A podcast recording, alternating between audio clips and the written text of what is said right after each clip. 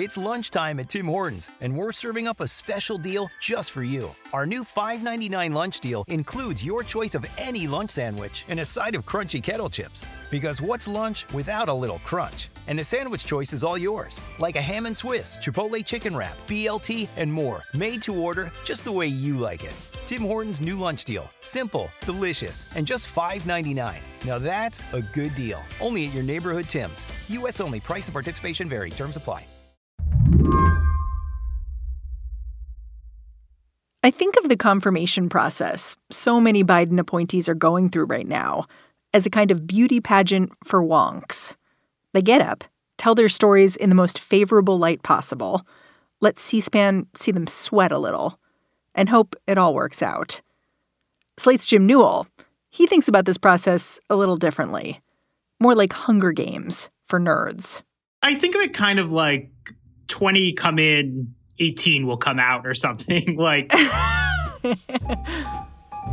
What Jim's saying here is not all these nominees can survive. the opposition is not going to just want to let the new president um, have everything done without scoring some points along the way. And typically that means getting one or two picks, either defeating their confirmation or, or more typically getting them to withdraw their nomination. So you're saying if you're president, you basically you have to like you have to build a herd with some slow antelopes in it just to let them get picked off. You know, I I think that you know the opposition is going to look for a couple to pick off, um, and then you could look at the administration then coming up with their list that way. The slow antelope in Joe Biden's herd. Jim says that's pretty clear. The nominee to head up the Office of Management and Budget, Neera Tanden. Now, you know, is that exactly what they thought that uh, Neera Tanden would be for them? I, I don't exactly know because the White House's thinking on this nomination from the beginning has been kind of confusing. If you look at a lot of Biden's nominees, they looked really safe, and she was the one who really did not look very safe at all. The president might not have expected any Republicans to vote for Tanden, but her snappish Twitter persona and unapologetically partisan hot takes have proved unpopular on both sides of the aisle. Now, even some Democrats seem to be withdrawing support. West Virginia moderate Joe Manchin, a crucial vote, has said he's a no. I was prepared for, you know, this nomination to be kind of a a slog, and I thought actually it wasn't that. The hearings were kind of debasing for Tanden just because she had to, apo- you know, she had to have all these tweets read back at her and apologize for them. But then I thought she would pretty much go through that that little hazing ritual and then and then get confirmed on, on a 50-50 vote. But uh, Joe Manchin seems to have upended that plan. Today on the show, why Neera Tanden has faced such stiff opposition on Capitol Hill, and what that means for the rest of Biden's nominees. I'm Mary Harris. You're listening to What Next? Stick around.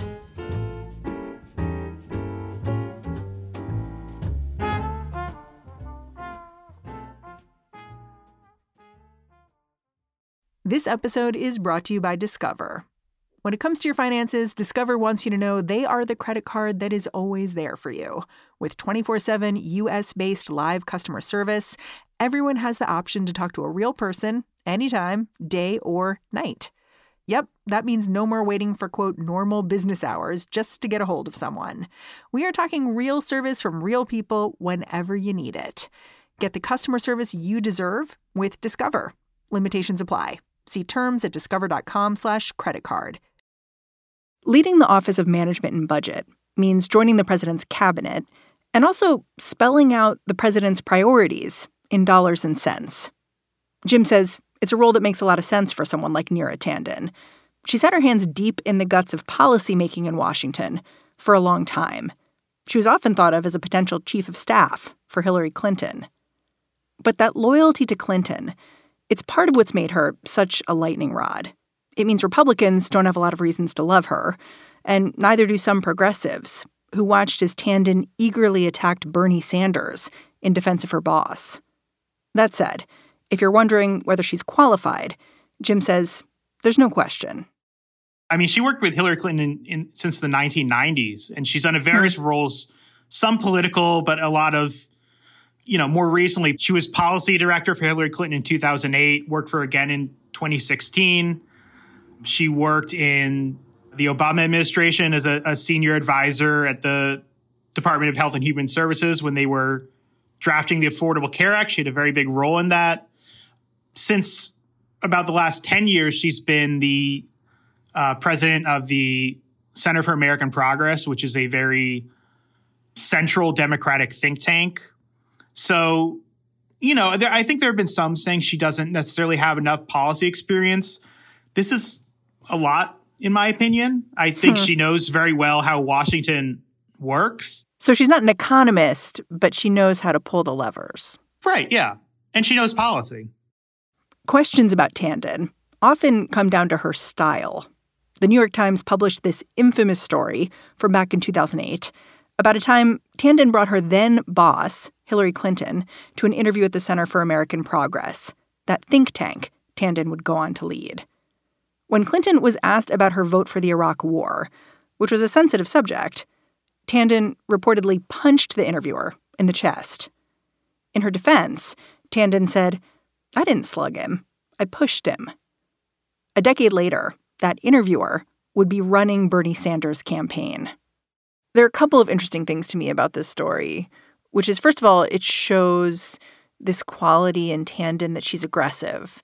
And I don't mean that as a slight. Like, even her own mother told the New York Times that her daughter can be aggressive. She l- used that language. And then it also shows this divide in the Democratic Party where you have someone like Clinton coming in to talk to someone at a place called the Center for American Progress, you think it's going to be a friendly interview, and then you're being pushed. And the fact that that might be uncomfortable for folks who are establishment Democrats who've worked with the Clintons for a really long time. Right. And I think in the last couple years, she's probably better known, you know, on the left as this embodiment of, of the uh, centrist Democratic establishment. There have been all sorts of controversies about, you know, from the left when she was a CAP about the fundraising she was doing, um, either from questionable foreign regimes or from major corporations. But I think once she really started taking shots at Bernie Sanders' campaign, and after 2016, when her emails were hacked in the Russian hacking episode and released, and she was, you know, saying some pretty nasty stuff there. I think that's when she really became a a kind of big villain of of uh, a lot of Sanders supporters. What did the email show?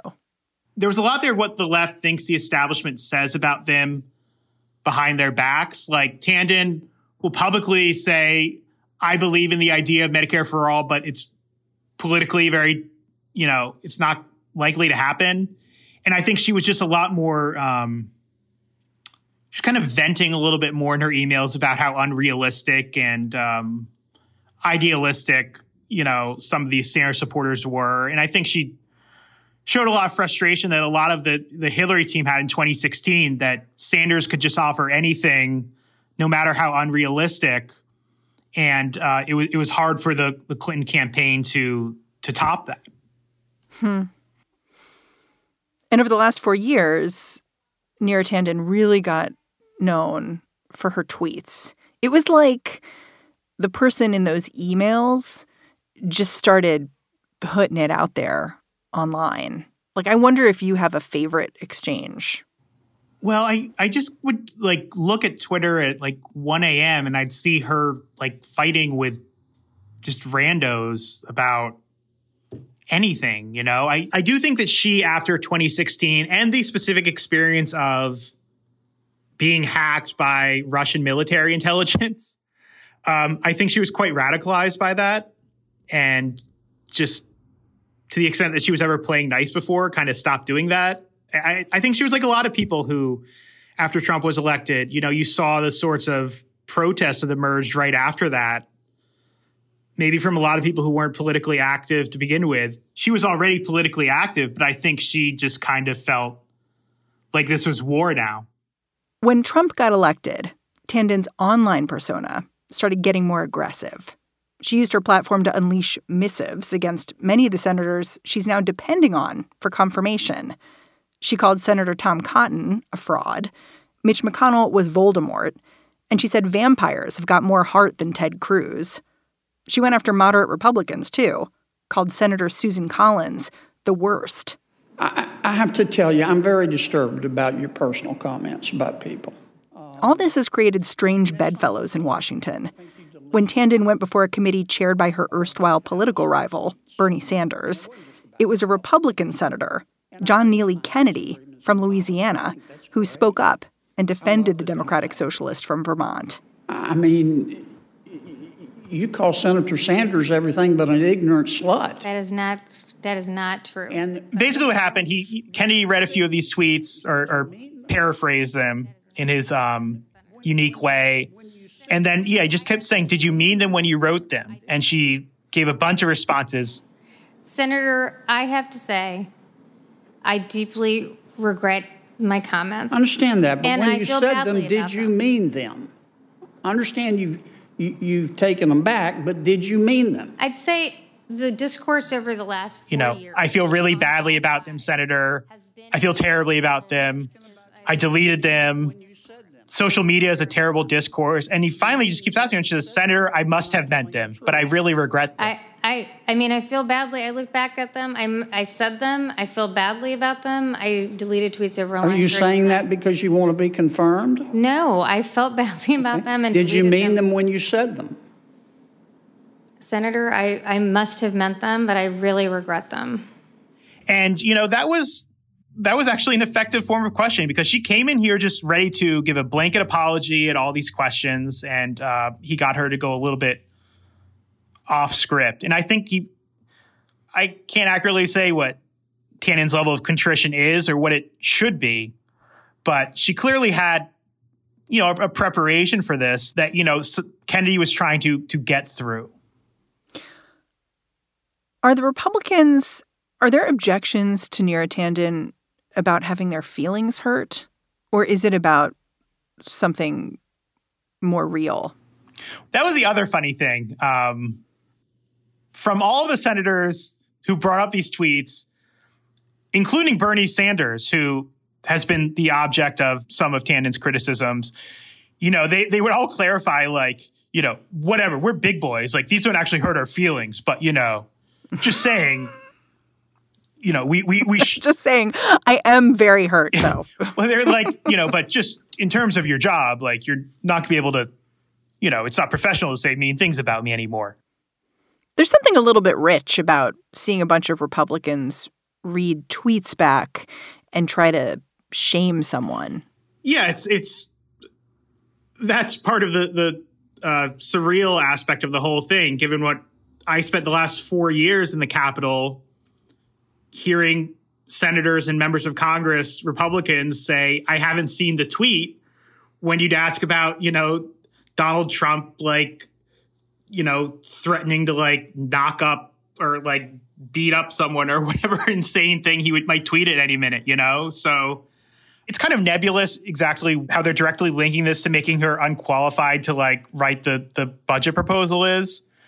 But it, it's something like one thing is we just had a, a insurrection in the Capitol because of the environment or whatever, and we need to cool temperatures. That's kind of what Joe Manchin is going with a lot. But then others are saying we need just OMB is someone who works a lot with members of Congress, and we need to know that we're working with someone who who will actually communicate with us and and isn't just such a sharp partisan. So then what happened after these hearings? Last week, we began to see some folks start to come out and say, uh, I don't know if I'm comfortable with this nomination, starting with Joe Manchin, right? Right. Well, Friday afternoon, Joe Manchin came out with a statement saying he would not support her. It wasn't just that he was uncomfortable, he was saying, I will oppose her. Did that surprise you? Yes, it did. Why? I thought that if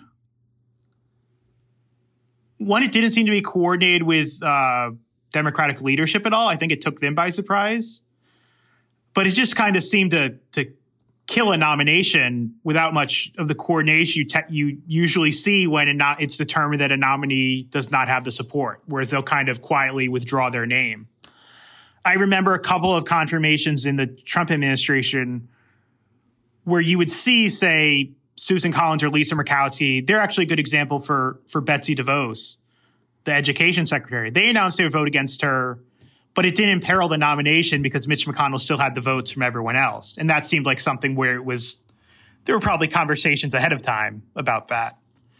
Uh, with this one, I mean, it really does imperil a presidential nominee, and you, I, I just thought it would have been negotiated out with with leadership a little bit more. You did say at one point, you know, Manchin is going to do things like this from time to time, like make these little sacrifices to the gods of bipartisanship to have this semblance of centrist credibility. Is that what you think happened here? Yeah, I I think Manchin maybe feels he knows how much power he has as the most conservative vote in the Democratic Congress, but he's kind of being squeezed a little bit on the reconciliation bill, the relief bill that they're working on. Um, he wanted to be bipartisan. Leadership chose a partisan path. He doesn't want to deal with minimum wage in it. They do. So he's being squeezed on that bill because he knows he can't really vote against Joe Biden's signature, you know, opening piece of legislation. He can only tailor it a little bit. So I think he's going to try to express himself in some other areas along the way. And that may be, you know, if a nominee who's controversial, who he doesn't know very well, is coming down the pike and who he wasn't given a heads up about or anything, then he's gonna he's gonna take the opportunity. When we come back, Tanden's not the only one facing criticism on Capitol Hill. Why it's important to pay attention to who is getting this kind of pushback.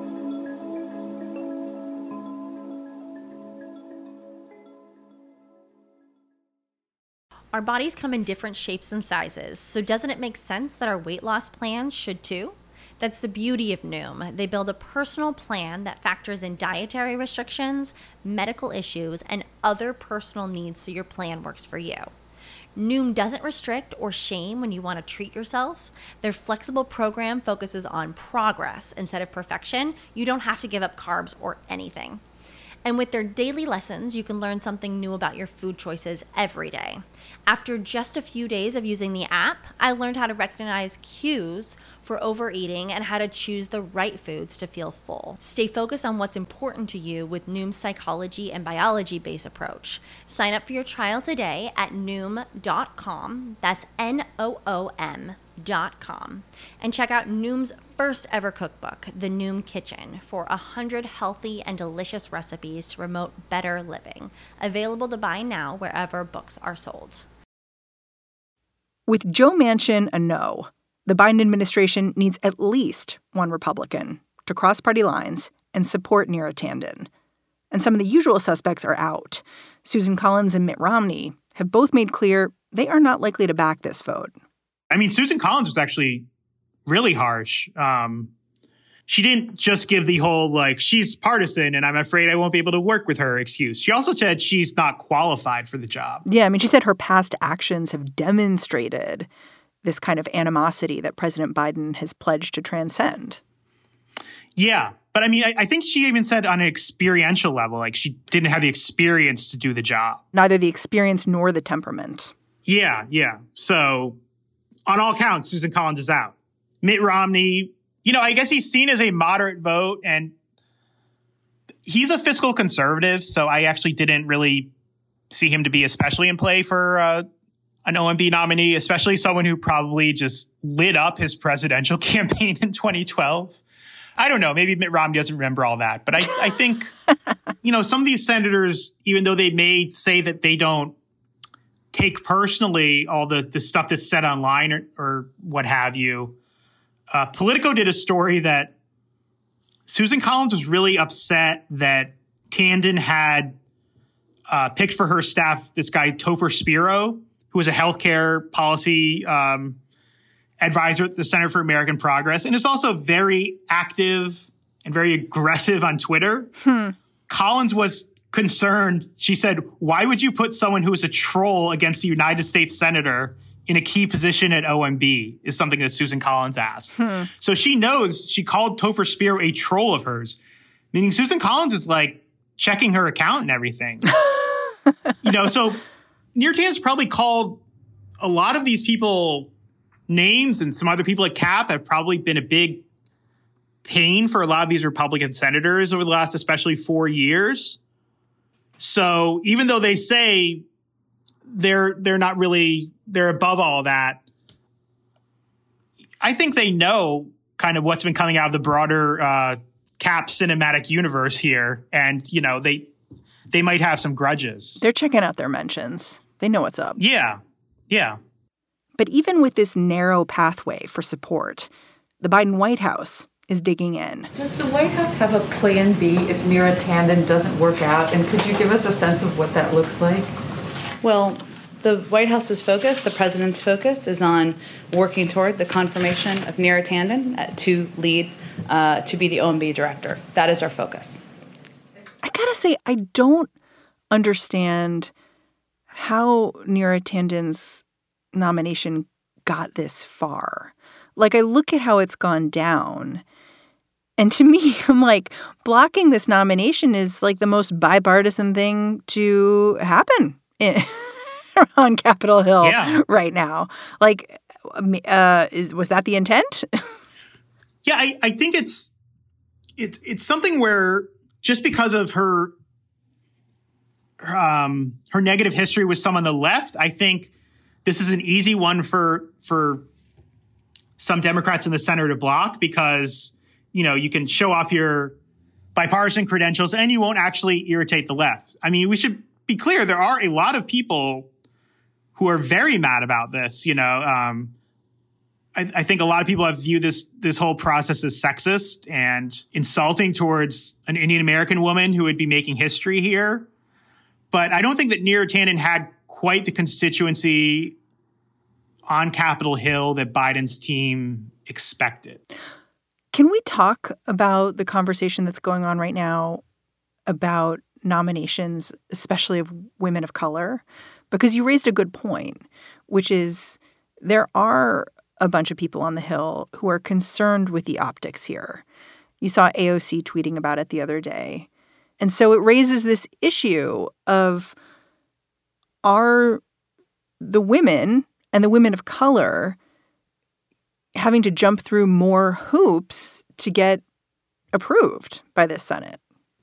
Yeah, it, it does. I can understand why some people see that as, as the real problem. The one that I think is going to get the most heat in the end is uh, Xavier Becerra, who's the nominee for HHS who would be, you know, a Hispanic director of health and human services. And I mean, he was in Congress for 24 years. He left at the beginning of the Trump administration, became a uh, California attorney general, which was a, a bigger job, I think, than a lot of House Democratic positions sub speaker, because you are basically doing a lot of the litigating against the Trump administration. And I guess just, you know, doing a lot of partisan lawsuits, that's, that create a lot of grist for Republicans to say that oh well he's a big partisan who hates all these people and all these things and you know they, they just they they think he's a little too partisan and he's maybe a good target just because of all the lawsuits he's filed. But then when we look at the race issue again there it's another one of these things where they're going around saying he's unqualified. Hmm. and that seems to be a bit of a thread here. If you look at him no he's not like some some of what the opposition is oh he's he's not a medical doctor. Well, most HHS secretaries are not medical doctors. So that's Donna Shalala wasn't a medical doctor. Yeah, we, we we can dismiss that like right off the bat, you know. But he was a senior member of the Ways and Means Committee, which has healthcare jurisdiction, and he was on the subcommittee that, you know, oversaw healthcare. And he was a member of Congress for 24 years. And that's like good enough, you know? I I think that's plenty. I think he's been involved in healthcare policy. I think as California Attorney General, he did a lot of work that touched on healthcare policy. So I think when when people are saying this, only the nominees of color who get this unqualified rap, and you look at Neera Tanden, who is straightforwardly qualified to be OMB director, and that she's hit with that too. Yeah, I think that's a serious thing to look into. Yeah, and then I can kind of see both sides here, at least with Neera Tanden, because Biden has pushed this return to civility And you look at some of the stories about Neera Tanden's aggressiveness, and I think, oh, is that what we want to do here? I'm not sure. Right. I mean, you there's like, you know, there's a lot of different strands going on here. I think the unqualified thing is is ridiculous, but I I just look at these nominations and I I wonder, you know, the the opposition's going to want something to unite themselves, especially this opposition, which, you know, is had a really bad month of January with everything that Trump did on his way out, and they need something to unite themselves around. And um, you know, Tanden just doesn't really offer anything to Republicans to to do a favor for Joe Biden. So was this a Biden misstep? I would think so. You know, if you're struggling to get 49 votes on your own side, who knows how many votes she actually has among Democrats, then you you didn't read it very right. And you you put her in an awkward position because you just you didn't pay attention to the politics on Capitol Hill very well. But I do think for all the complaining that, that the left and specifically some Bernie supporters have been doing about Neera Tanden and maybe some hoping that Neera Tanden wouldn't get the job, there are real concerns because even though they may not like that she lectures them about how Medicare for all is unrealistic or whatever, she is on board with the project of big spending right now through deficits to, to rebuild the economy and to do a lot of very bold projects. And some of the other nominees that Biden was reportedly looking at, like Bruce Reed for OMB, um, that's a former director of the of the Democratic Leadership Council, which is a very centrist think tank. That would not have been a good fit there. So be careful what you wish for. Yeah, for some on the left, be careful what you wish for, and for those, you know, we look for yet again another reason why Republicans shouldn't go along with this nomination they can roll the dice and maybe get someone more favorable to their policy beliefs. Looking at what happened with Neera Tanden, I kept asking myself, like, what is this story about? Like, is it a story about bad tweets? Is it a story about the death of Clintonism? Is it about like legitimate conservative grievance? Or is it about how women and people of color nominees are getting the short end of the stick? Uh, What would you say? The story is that all of us like who have been using Twitter for the last 15 years on a daily basis are never going to get confirmed by the US Senate.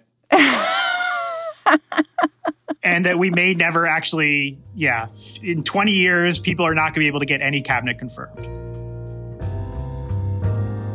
Jim Newell, thank you for joining me. Thank you. Jim Newell is Slate's senior politics writer. And that's the show. What Next is produced by Mary Wilson, Davis Land, Elena Schwartz, and Danielle Hewitt. We get support each and every day from Allison Benedict and Alicia Montgomery. And I'm Mary Harris. Keep your eye on this feed. Tomorrow, our Friday show, What Next TBD, with Lizzie O'Leary is going to be here. And I will catch you back here on Monday.